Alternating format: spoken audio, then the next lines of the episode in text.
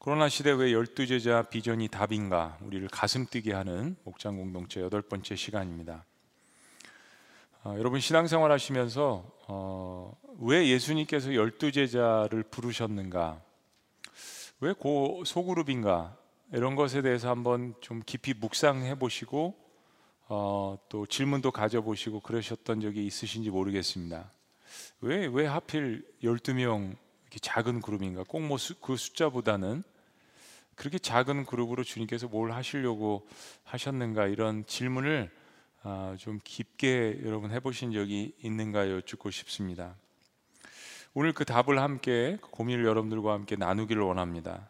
근데 저는 이 질문에 대한 답이 아, 지금 오늘날 저희 한반도뿐만 아니라 전 세계가 처한 이 전염병 시대에 가장 강력한 소망을 제시한다라고 확실히 아, 그렇게 믿고 있는 사람입니다. 하나님께서 최초의 인간인 아담을 창조하셨습니다. 아담을 창조하시고 너무 기뻐하신 그 모습을 우리는 성경에서 볼 수 있습니다. 그러나 또한 혼자 있는 것을 좋지 못하게 하나님께서 보셨다라는 것도 우리가 늘 깊게 생각을 해야 합니다. 그래서 돕는 배필인 여자를 창조하셨습니다.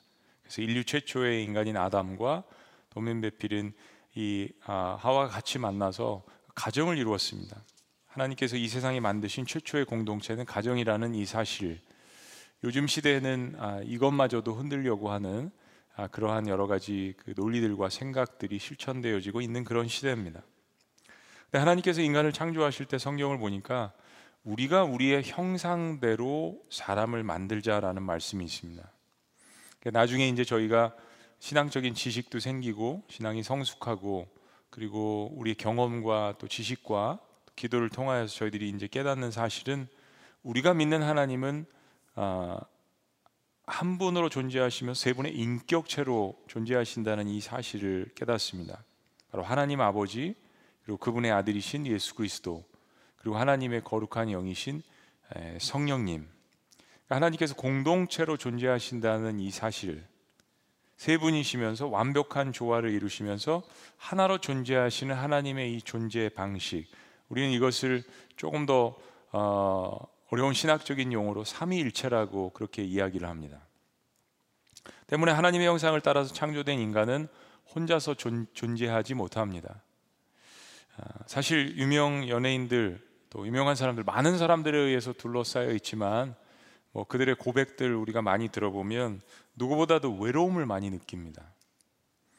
그래서 군중 속의 고독이라는 말 저희들이 절감을 합니다. 사람이 궁극적으로 갖고 있는 어떤 그 친밀한 많은 사람이 아니라 친밀한 관계에 대한 그리움 이게 누구나에게 다 있습니다. 그래서 그 친밀함에 대한 그리움 때문에 사람들은 어, 공동체를 너클을 하죠. 또 소그룹을 찾습니다. 그럴 때마다 사람들이 갖는 질문 세 가지가 있습니다. 그 첫 번째가 뭐냐면 나는 여기에 속해 있는가라는 질문입니다. 그리고 나는 여기에 속해 있을 것인가 라는 질문을 반드시 하게 되어 있습니다. 저희 지구촌 공동체를 처음 찾으시는 분들도 이 질문을 반드시 하실 것입니다. 소속감에 대한 것이죠. 그리고 두 번째는 나는 여기서 과연 어떤 존재인가라는 질문을 합니다. 존재감에 대한 질문을 반드시 하게 되어 있습니다. 그리고 세 번째는 그럼 나는 과연 여기서 무엇을 하는가? 사명감에 대한 질문도 반드시 하게 되어 있습니다. 근데 이것을 가장 처음에 하게 되는 공동체가 가정입니다. 특별히 우리 자녀들은 굉장히 민감한 그 시기에 이 질문들을 아, 많이 합니다. 수십 번, 수백 번, 아마 수천 번도 더 할 거예요. 나는 이 가정에서 속해 있는가? 내가 여기서 환영받는가? 난 여기서 뭐 어떤 존재지? 나는 우리 가정에게 뭘 기여하고 어떤 사명감을 갖고 있지? 자녀들은 질문합니다. 학교에서도 마찬가지입니다. 직장에서도 마찬가지입니다. 우리가 성인이 되어서도 어느 그룹에 속하려는 결정을 할 때 이 질문을 반드시 하게 되어 있습니다.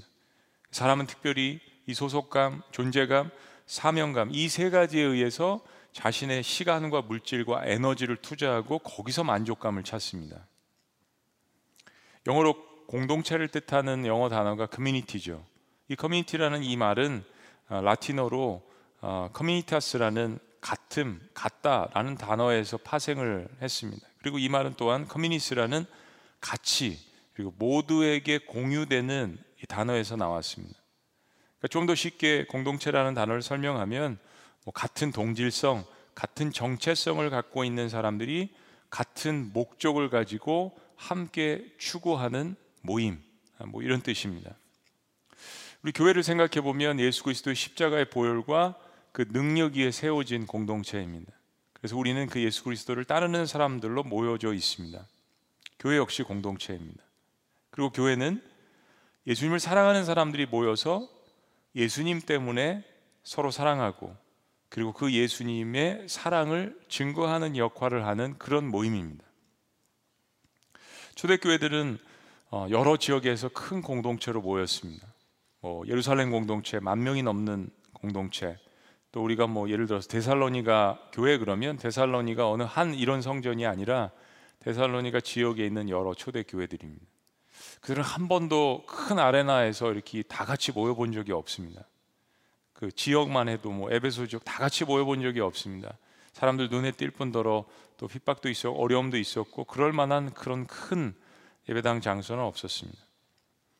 근데 그들의 어떤 생명력을 끈끈이 유지해 주었던 것은 바로 어, 목장 공동체, 셀그룹으로 나누어서 가정이나 혹은 또 지구 모임할 때는 조금 더 큰 집에서 이렇게 아, 섬겨 주셔서 50명, 100명 모일 수 있었습니다. 서로 굉장히 친밀한 관계를 갖기에 알맞는 환경이었습니다. 이게 초대교회의 엄청난 능력이었습니다. 그런데 초대교회가 396년 로마의 데오도시우스 황제에 의해서 313년에 콘스탄티노스가 기독교 이제 핍박을 멈춰라라고 이야기는 했지만 기독교가 396년에 아, 로마의 국교가 됩니다. 근데 그 국교가 되기 전까지 300년 이상을 엄청난 핍박과 또 고난과 이단의 위협에 시달렸습니다. 근데 그럼에도 불구하고 기독교 2000년 역사를 보면 초대교회는 어느 시대보다도 강력하게 하나님 나라를 선포하는 그러한 공동체였습니다. 그런데 문제는 기독교가 국교화되면서 단순히 기독교를 인정한 게 아닙니다. 396년에는 기독교만이 로마의 국교다. 해서 그것을 인정하기 시작하면서부터 조금씩 조금씩 신앙이 관념화되기 시작했습니다. 무슨 이야기냐면 스스로가 신앙은 선택해야 되는 거잖아요. 그런데 로마에 태어나면서 기독교인이 되는 겁니다. 자동적으로. 오히려 사람들은 그런 시스템으로 말미암아서 그 문화적이고 그냥 종교적인 사람들이 되기 시작했습니다. 그러니까 기독교가 기독교의 국교화가 답이 아니라는 것을 우리는 유럽 중세 역사 속에서 혹독하게 경험을 했습니다. 사람이 공동체를 선택하기 위해서는 지금 말씀드린 것처럼 적어도 소속감, 존재감, 사명감에 대한 이 질문을 아주 진지하게 합니다.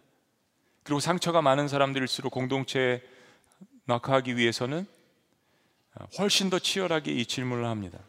근데 기독교가 국교가 되어 버리니까 삶의 치열한 고민 가운데 하나님을 인격적으로 만날 필요들이 없어지기 시작하는 겁니다. 하나님을 만나는 것은 관계성인데 여기에 대한 간절한 목마름도 소멸되고 같은 기독교인으로서 기독교 공동체에서만 누리는 이 관계에 대한 특별한 어떤 애틋함 여러분 보세요. 코로나 상황 속에서 대면 예배를 못하니까 더 애틋함이 많이 생기셨다는 고백을 합니다. 근데 그런 애틋함, 이런 기쁨들도 국교화가 되니까 점차 점차 희미해지게 됐습니다. 시간이 지나면서 처음에 핍박이 살아 좋은 것 같지만 게을러지고 관념화되고 종교화돼 버렸습니다. 인간이 죄를 지으면서 제일 먼저 파괴되는 것은 하나님과의 관계성입니다. 그리고 두 번째가 가정이고 세 번째가 사람들과의 관계입니다. 근데 여러분 우리가 영적으로 회복될 때 이 순서는 반대로 갑니다. 우리가 예수 그리스도를 통하여서 하나님과의 관계가 가장 먼저 회복되고 그리고 가장 또 친밀한 가까이 있는 공동체인 가정이 회복되어지고 마지막으로 그 다음에 있는 주변에 있는 사람들과 관계가 회복되어집니다. 자, 여러분 제가 지금 어, 몇 가지 이야기를 했지만 지금 이야기한 것들 중에 가장 많이 겹치는 중복되는 단어가 무엇입니까? 관계라는 단어입니다. 관계, relationship. 공동체에서 또한 빼놓을 수 없는 단어죠. 사람이 인생을 살면서 제일 필요로 하는 것은 바로 관계입니다. 그 관계성에 들어가기 위해서 공동체에 들어가기 위해서 이 세 가지 질문도 하는 것이고요. 그런데 가장 동시에 사람들이 힘들어하는 단어가 있다면 바로 관계입니다. 사실 깊숙이 생각해 보면 다 이 사람들의 관계 때문에 힘들어합니다. 바로 궁극적으로 죄 때문에 하나님과의 관계가 무너졌었기 때문입니다. 그래서 사람들은 하나님과의 관계가 무너진 다음부터 서로를 두려워하기 시작했습니다. 불신이 생겼습니다. 그래서 창세기 말씀을 늘 우리가 묵상해 보면 사람들이 모여서 마을을 만듭니다. 그리고 도시를 형성하게 됩니다. 민족을 형성하게 됩니다. 무기를 갖추게 됩니다. 제도화가 됩니다. 근데 문제는 같은 목적을 가지고 끼리끼리 모였지만 문제는 그 동질성을 가진 공동체끼리 모여서 자신과 생각이 다르고 목적이 다른 사람들을 끊임없이 죽이고 전쟁하고 싸우고 다툰다라는 것입니다. 여러분 인류 역사가 이 전쟁의 역사입니다. 우리 부모님들은 이걸 꼭 기억하셨으면 좋겠습니다. 우리 아이들 대부분이 학교에서 친구들과의 관계 어려움을 겪습니다. 뭐 성품에 상관없습니다. 친구들이 얘는 친구들이 많이 있는 거 같고 성품도 좋아서 그거 아닙니다. 왕따 당하는 경험을 누구나 합니다. 또래 압력을 심각하게 느낍니다. 어느 시대보다도 이 피어 프레셔 또래 압력은 지금 아이들한테 엄청난 수준입니다. 학교에서 혼자 밥을 먹는 아이들이 많습니다. 아니 친구가 없어서 아예 점심 시간에 밥을 안 먹는 아이들도 적지 않습니다. 제가 과거에 청소년 사역을 오래 하면서 아이들과 상담을 하면서 많이 느꼈습니다. 인간이 죄를 지은 다음에 생긴 현상 중에 하나가 뭐냐면 같은 목적을 지닌 그룹이 모여서 사람이 사람을 괴롭힌다라는 겁니다. 끼리끼리의 문화가 형성이 돼서 다른 사람들을 배척하고 그리고 더 큰 무리가 모여서 결국은 하나님을 배척했던 사건이 바로 바벨탑 사건이었습니다. 하나가 되긴 했지만 선한 목적을 위해서 하나가 된 것이 아니라 악한 목적으로 똘똘 뭉쳐서 하나님과 같이 되고자 하는 교만함을 가졌던 것의 극치가 바로 바벨탑 사건이었습니다. 그리고 하나님께서 이러한 문제들을 해결하시기 위해서 사용하신 방법이 아브라함을 부르셨던 것이죠. 그리고 그 아브라함을 통하여서 하나님의 거룩한 공동체를 만들어 가시기 시작합니다. 여러분, 하나님께서 제자들에게 하나가 되라고 말씀하신 그 의미는 하나가 되는 자체가 아니라 과연 하나가 되어서 그 하나됨으로 무엇을 하느냐를 물어보신 겁니다.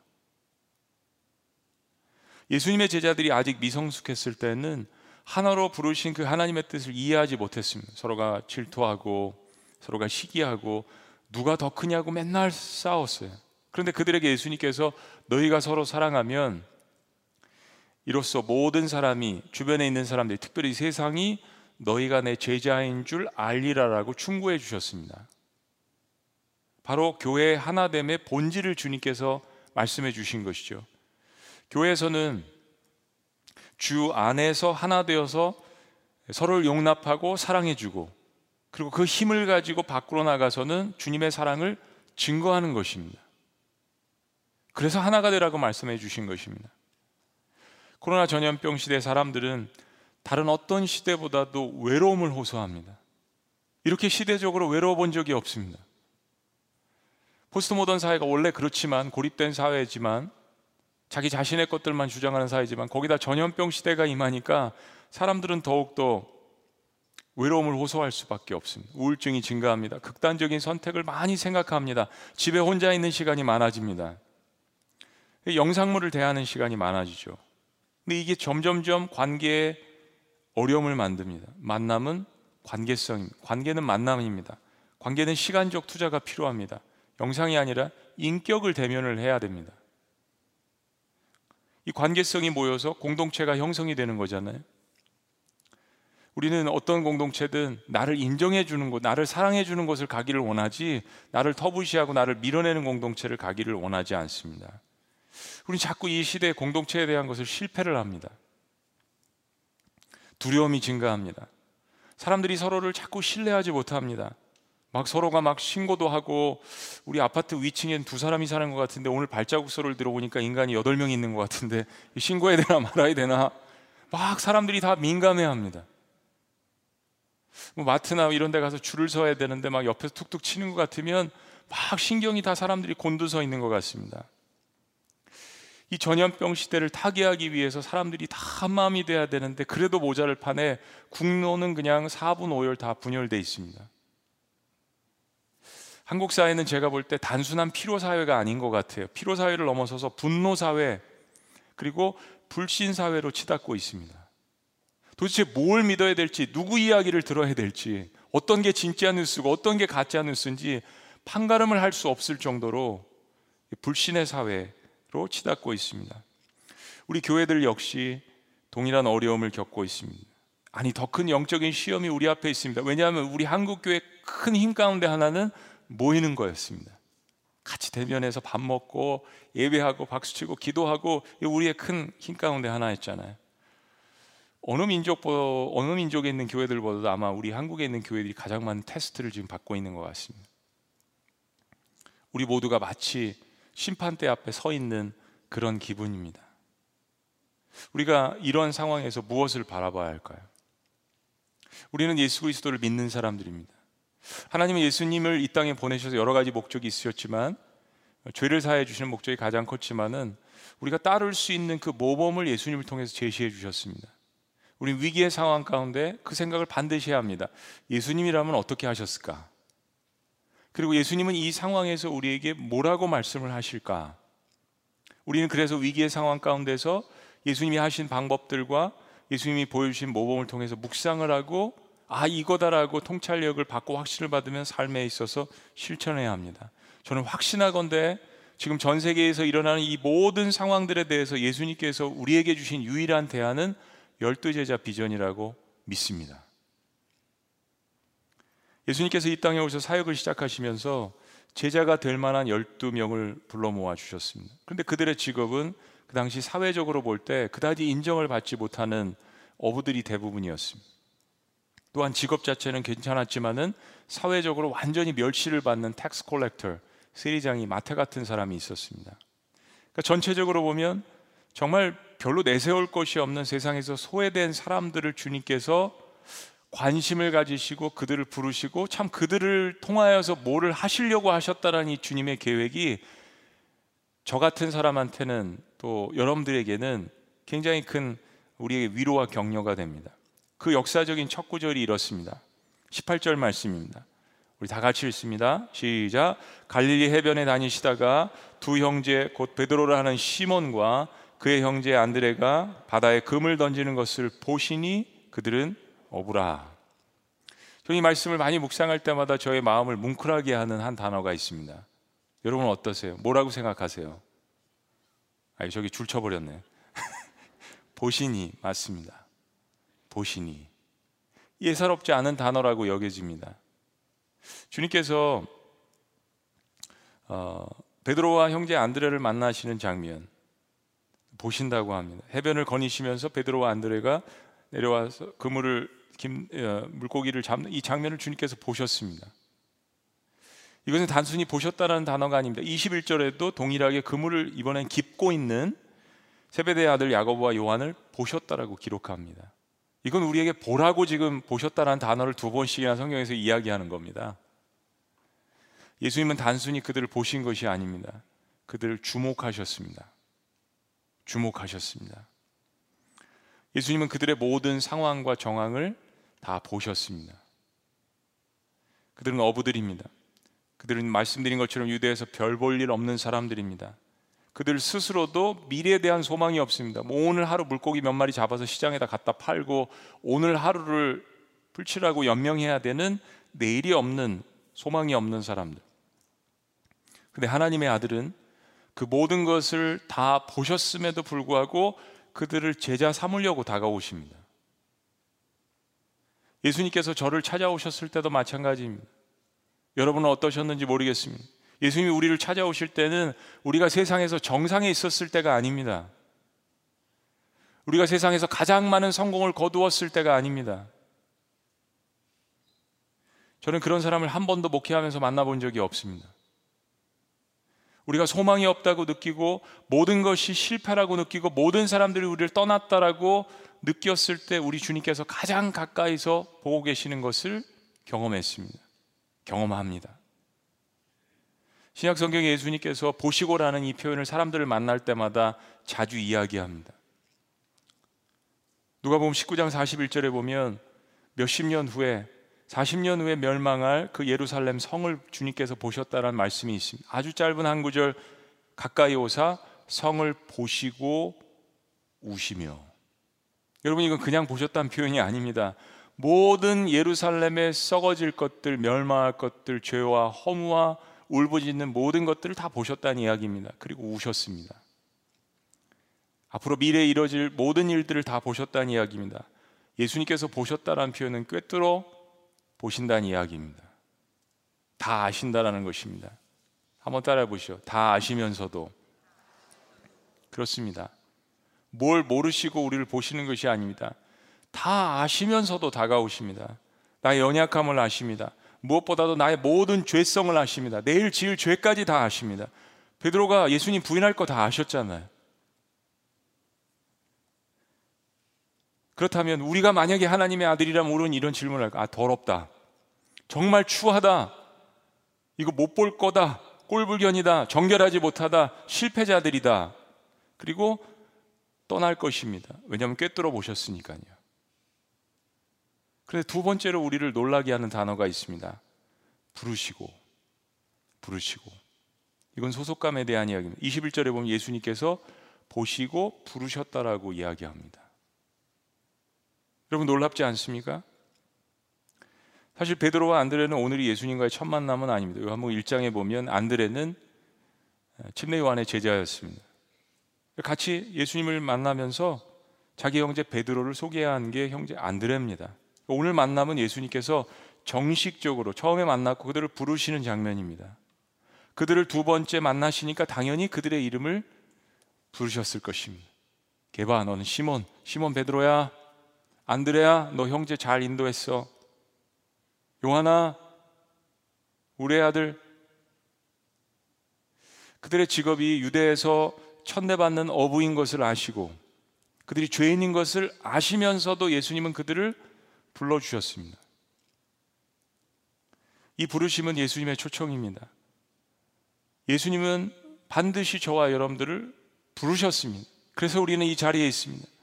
우리가 삶의 깊숙한 고난 가운데 있을 때, 실패 가운데 있을 때 특별히 우리를 부르셨습니다. 우리 각자의 이름을 불러주십니다. 누군가 나의 이름을 부른다는 것은 너무 좋은 일입니다. 그런데 단순한 사람이 부르는 것이 아니라 천지를 창조하신 하나님께서 우리를 부르십니다. 그분의 삶에 우리를 초청해 주십니다. 이건 아까 말씀드린 것처럼 내가 공동체에 들어가는 것을 결정을 할 때 첫 번째 묻는 소속관과 관련이 되어 있는 것입니다. 나는 여기 속해 있는가? 주님이 우리를 부르십니다. 너 여기 속해 있는 거야. 나 여기 속할 것인가를 끊임없이 질문하는 세대들에게 주님께서 말씀하십니다. 너 여기 속해 있는 거야. 우리의 이름을 불러주십니다. 하나님이 저를 불러주실 때를 생각하면 저는 아무 데도 속한 것이 없었던 때인 것 같습니다. 고아 같은 너희를 불러주신다는 말씀이 딱인 것 같습니다. 주변에 다 있는 것 같아도 주변에 사람들이 많이 있는 것 같아도 정말 정말 나를 어, 진정한 사랑으로 불러주는 분은 단 한 분이셨습니다. 어떤 조건도 아니고 그냥 있는 그대로 다 아시면서도 우리를 불러주시는 주님. 소속감을 갖게 하십니다. 근데 그게 다가 아닙니다. 주님께서 더 큰 초청으로 우리를 불러주십니다. 세 번째는 나를 따르라고 이야기하십니다. 우리의 존재감입니다. 예수님께서 우리의 상을 다 보시고 아심에도 우리를 이제 부르셨을 뿐만 아니라 우리에게 그분을 따를 것을 요청을 하십니다. 19절 말씀. 다 같이 시작. 말씀하시되 나를 따라오라. 왜 이거 옛날 성경 바꿨는지 모르겠어요. 나를 따라 오너라 이게 더 낫잖아요. 나를 따라 오너라. 이것은 프로포즈입니다. 예수님께서 내가 너를 사랑한다라고 고백하시는 것입니다. 마치 연인이 사랑을 고백하고 나랑 같이 살자고 하시는 것입니다. 나를 따라오너라. 그냥 단순히 부른 것과 다릅니다. 부르시고 가실 수도 있죠. 따라오라고 이야기하십니다. 같이 살자고 이야기하시는 거예요. 사귀자고 이야기하시는 것입니다. 근데 우리가 주님이 이렇게 말씀하실 때 언제 우리가 주님을 따르는 결정을 할까요? 세상에 따를 것이 없을 때. 그리고 다 해본 거예요.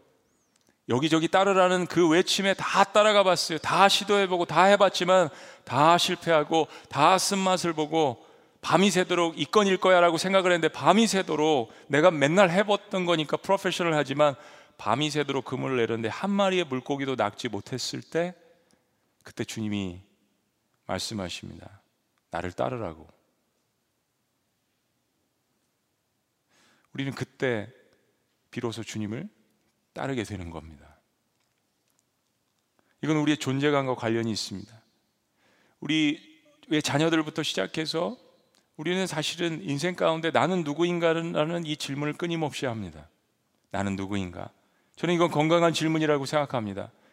인간으로서 동물과 다른 것, 나는 누구인가라는 질문은 건강한 질문입니다. 본질적으로 이런 고민을 많이 해야 합니다. 예수님께서는 이 질문에 대해서 분명하게 말씀하십니다. 나를 따르라. Follow me.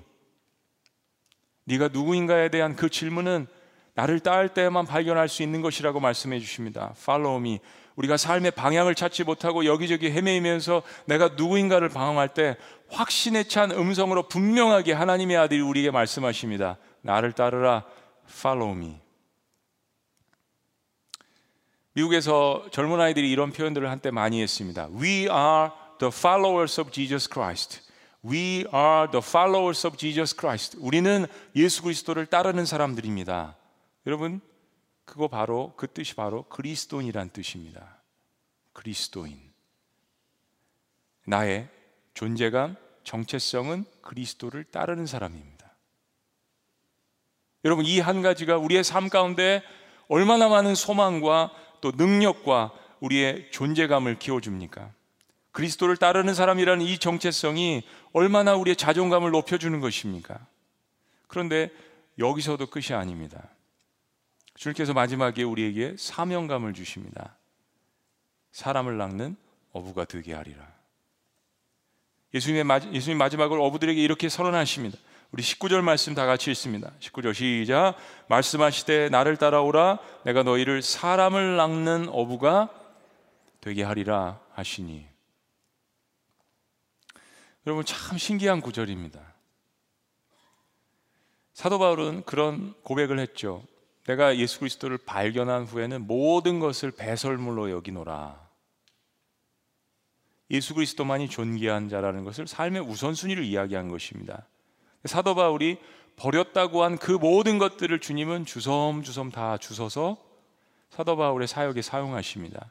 그게 실패든 그게 상처든 그게 증오였던 그게 미움이었던 그게 허물이었던 어떤 것이든지 내가 주님만을 높이겠습니다라는 그 고백하에 그 모든 것들을 주님께서 주섬주섬 다 다시 가져오셔서 사도 바울에게 활용하게 하십니다.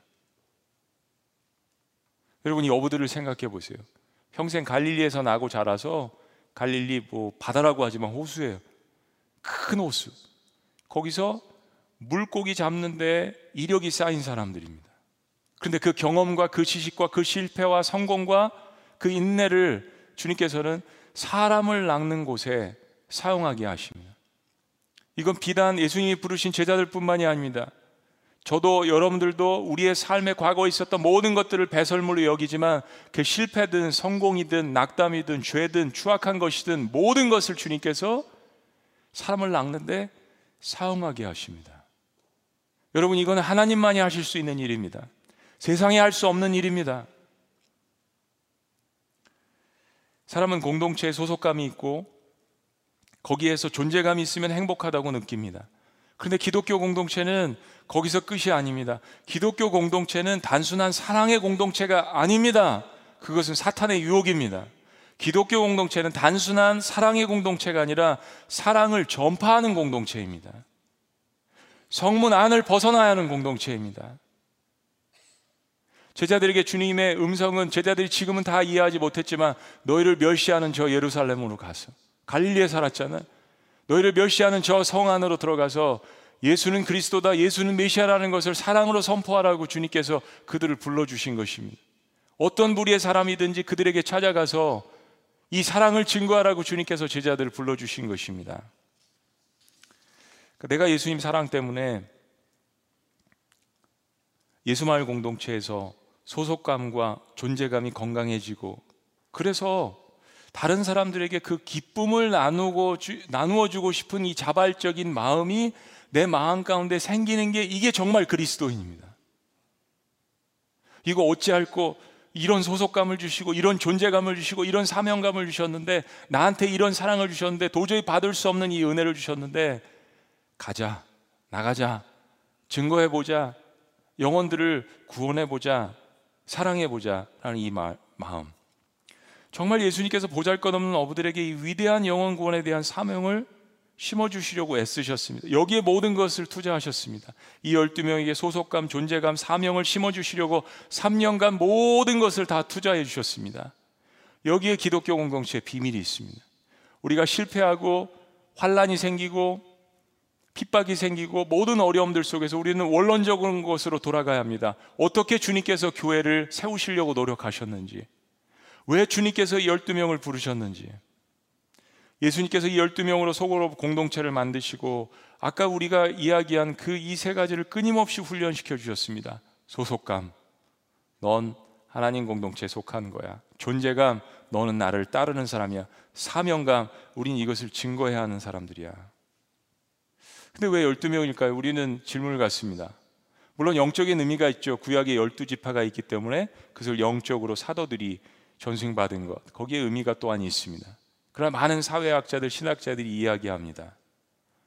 그룹으로서 보일 때 12명이 maximum이다. 사람이 더 많으면 discussion도 잘 안 되고 리더가 그들을 잘 care하기가 힘듭니다. 물론 여러분들 가운데 예수님보다 능력이 더 많으셔서 20명, 30명, 50명도 care하실 수 있죠. 근데 기억하셔야 합니다. 가룟 유다가 훨씬 더 많을 수 있습니다. 12명 다한 명씩 있으니까요.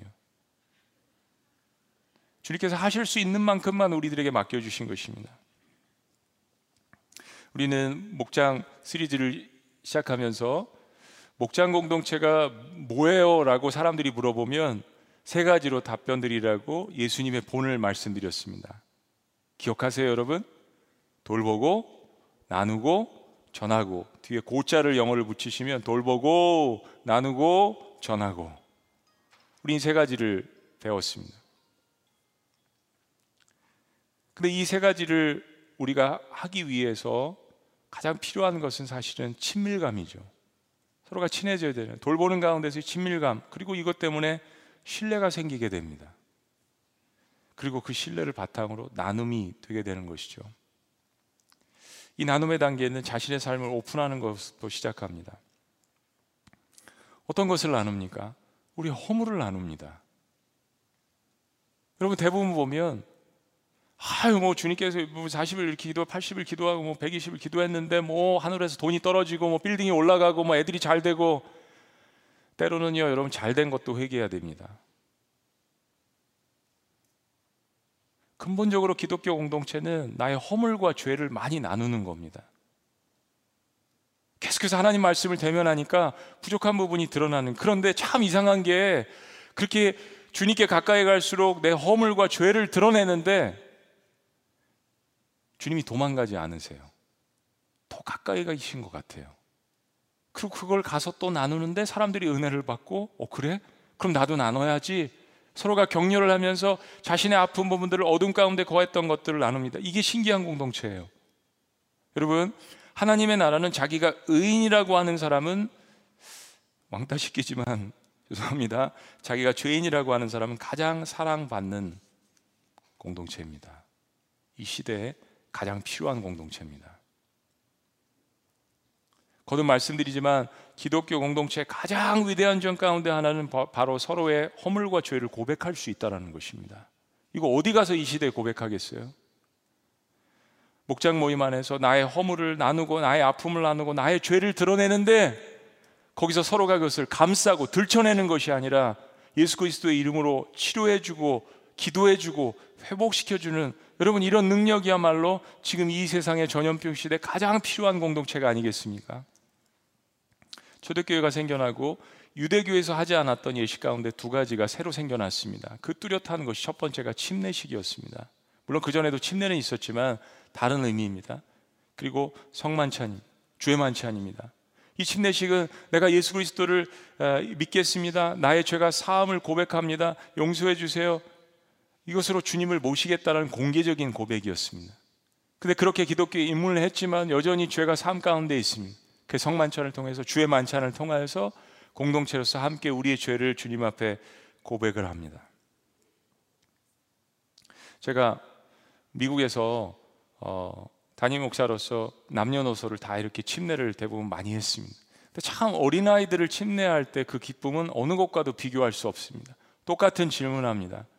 예수님께서 너를 위해서 십자가에 돌아가셨던 것처럼 어른들한테 하는 똑같은 질문이에요. 예수님께서 너를 위해서 십자가에 돌아가신 것처럼 너도 예수님을 위해서 죽을 수 있니? 이 질문을 합니다. 예수님을 나의 당신의 삶의 구세주로 영접합니까? 뭐 이 질문도 하지만 근본적인 질문을 합니다. 정말 예수님을 위해서 죽을 수 있니? 삶을 드릴 수 있니? 여러분 6살, 8살, 10살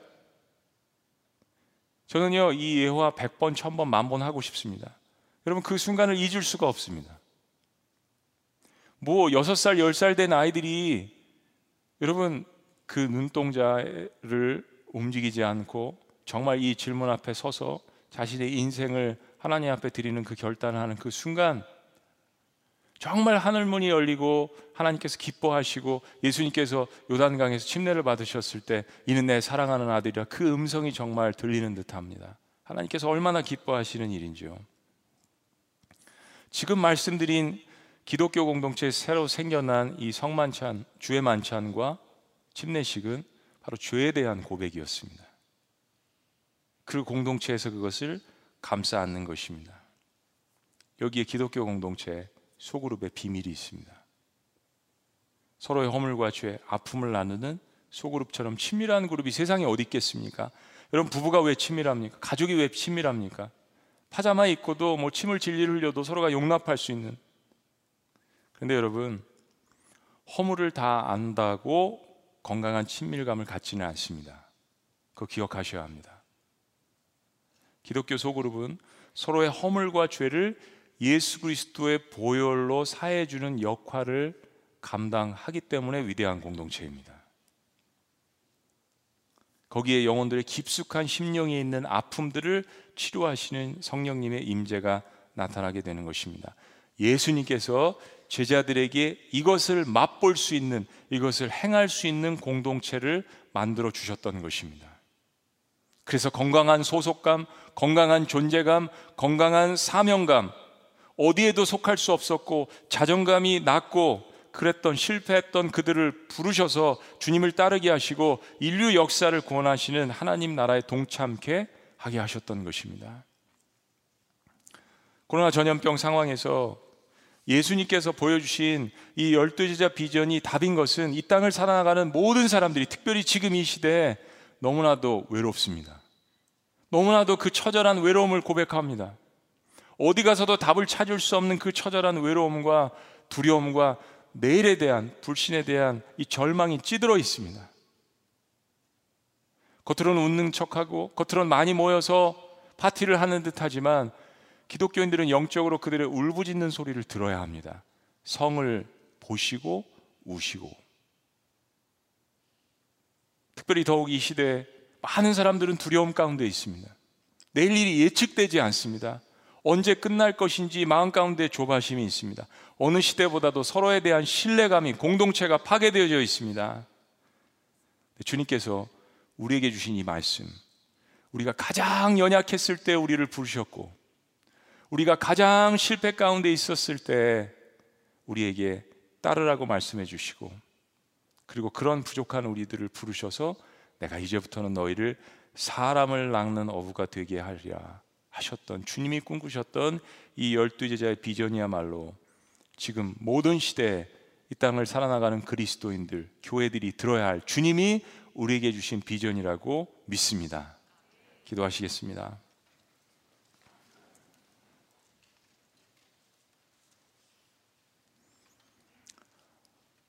여러분 이 시간 음, 어디에 속해 계십니까? 여러분 안전하십니까? 고난이 없다라는 말씀이 아닙니다. 여러분은 어떤 존재이십니까? 여러분을 누구라고 생각하십니까? 그리고 나에게 인생이라는 시간이 한계적으로 주어져 있는데 나의 달란트와 시간을 가지고 나는 평생에 무엇을 하고 있는 것입니까? 제자들은 이 프로포즈에 어떻게 반응했을까요? 제자들은 이 주님의 사랑의 프로포즈에 모든 것을 버리고 주님을 쫓았더라고 성경 기록합니다. 그럴 만한 값어치가 있다라는 것을 발견했습니다. 자존심을 내려놓았습니다. 인생을 주님 앞에 내려놓았습니다. 다시 주님께서 그것을 주서 담아 주실 것을 알았기 때문입니다.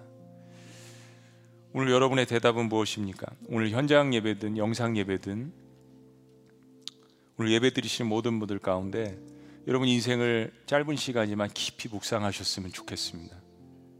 아직 한 번도 이 주님의 초청에 응하시지 않은 분들 주님께서 여러분을 초청하십니다. 첫째는 예수님께서 여러분을 초청하시고 두 번째는 주님이 만드신 공동체가 여러분들을 초청하십니다. 절호의 기회입니다. 우리 부족함에도 불구하고 우리의 이름을 불러 주십니다. 누구야? 아무개야? 베드로야? 야고보야? 요하나? 그리고 일어나서 나를 따르라고 말씀하십니다. 거기서 끝이 아닙니다. 그냥 상처 치료 회복 이게 목적이 아닙니다.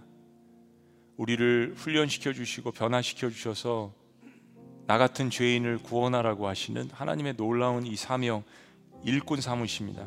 여러분 이 프로포즈에 이 초청에 여러분의 인생을 들으셨으면 좋겠습니다. 여러분 재헌신하시는 그러한 마음도 주님 앞에 들이셨으면 좋겠습니다. 여러분 가운데 목자로 헌신하시는 새로운 분들이 많이 일어나기를 원합니다. 한 번도 주님의 이 부르심에 초청하신 적이 없으신 분들 주님 앞에 인생을 여러분 들이셨으면 좋겠습니다. 어느 시대보다도 사람들은 굶주려 있습니다. 어느 시대보다도 사람들은 공동체에 속하기를 눈물로 호소하고 있습니다.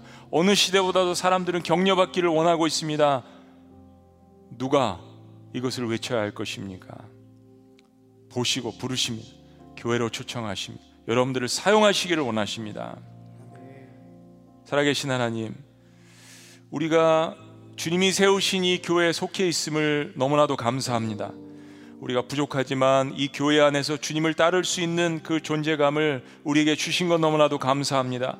무엇보다도 평생에 나 같은 죄인 하나를 구원하라는 이 사명감을 주신 것 너무나도 감사합니다. 주님 오늘 선언합니다. 저 주님께 부족하지만 속한 사람입니다.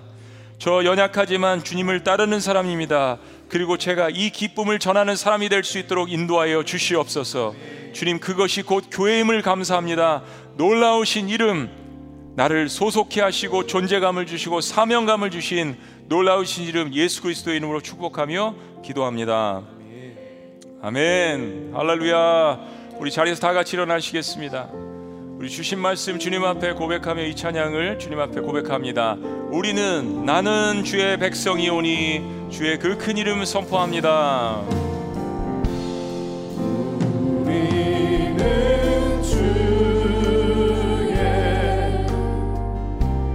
백성이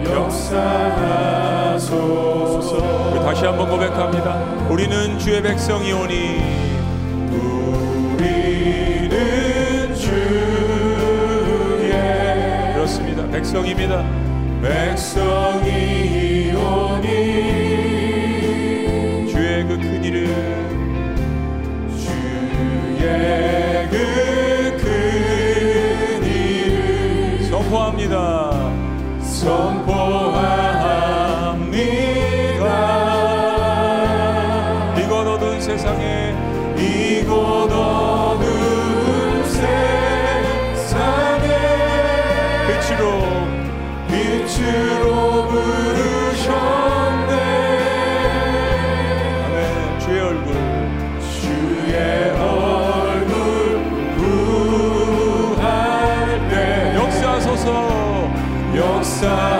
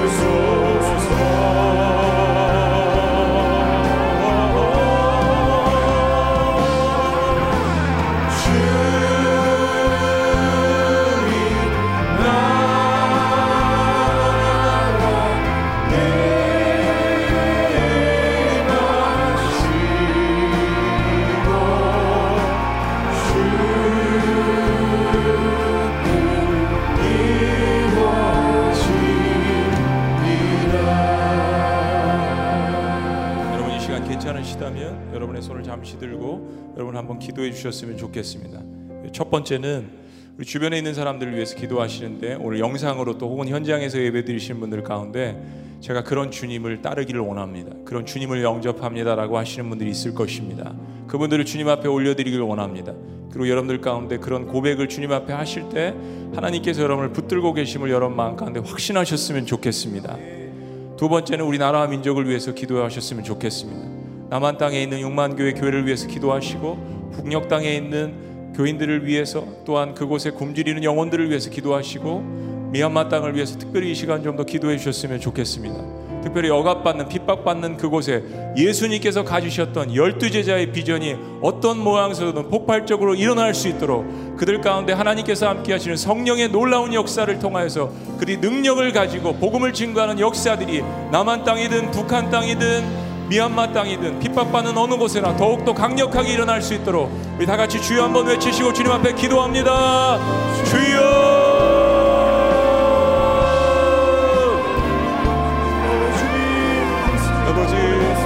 나를 통하여서 교회를 세우시고 이 땅을 고쳐주시고 주님의 열대제자의 비전을 따르기를 원합니다 주님 다시 한번 재원신하며 아버지 주의 백성들을 기억하여 주시옵소서. 무엇보다도 오늘 이 시간에 내가 그런 주님을 따르기를 원합니다. 그 주님의 초청에 응하기를 원합니다. 그런 주님을 만나기를 원합니다라고 주님 앞에 나아가는 하나님 그 한 영혼 한 영혼을 주께서 붙들어 주시옵소서.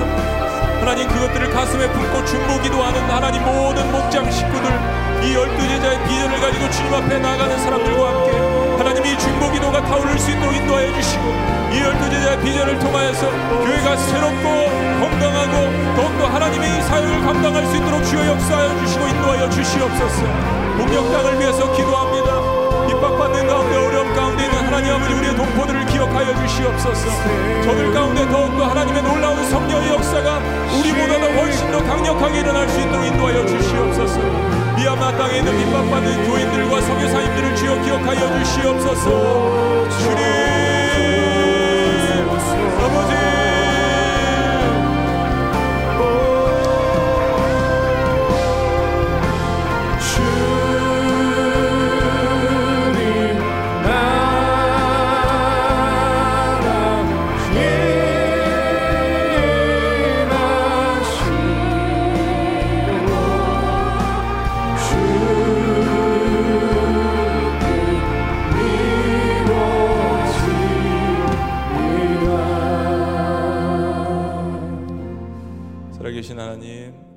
정말 단순한 고백 나와 같은 자를 보시고 부르시고 따르라고 말씀해 주신 건 너무나도 감사합니다.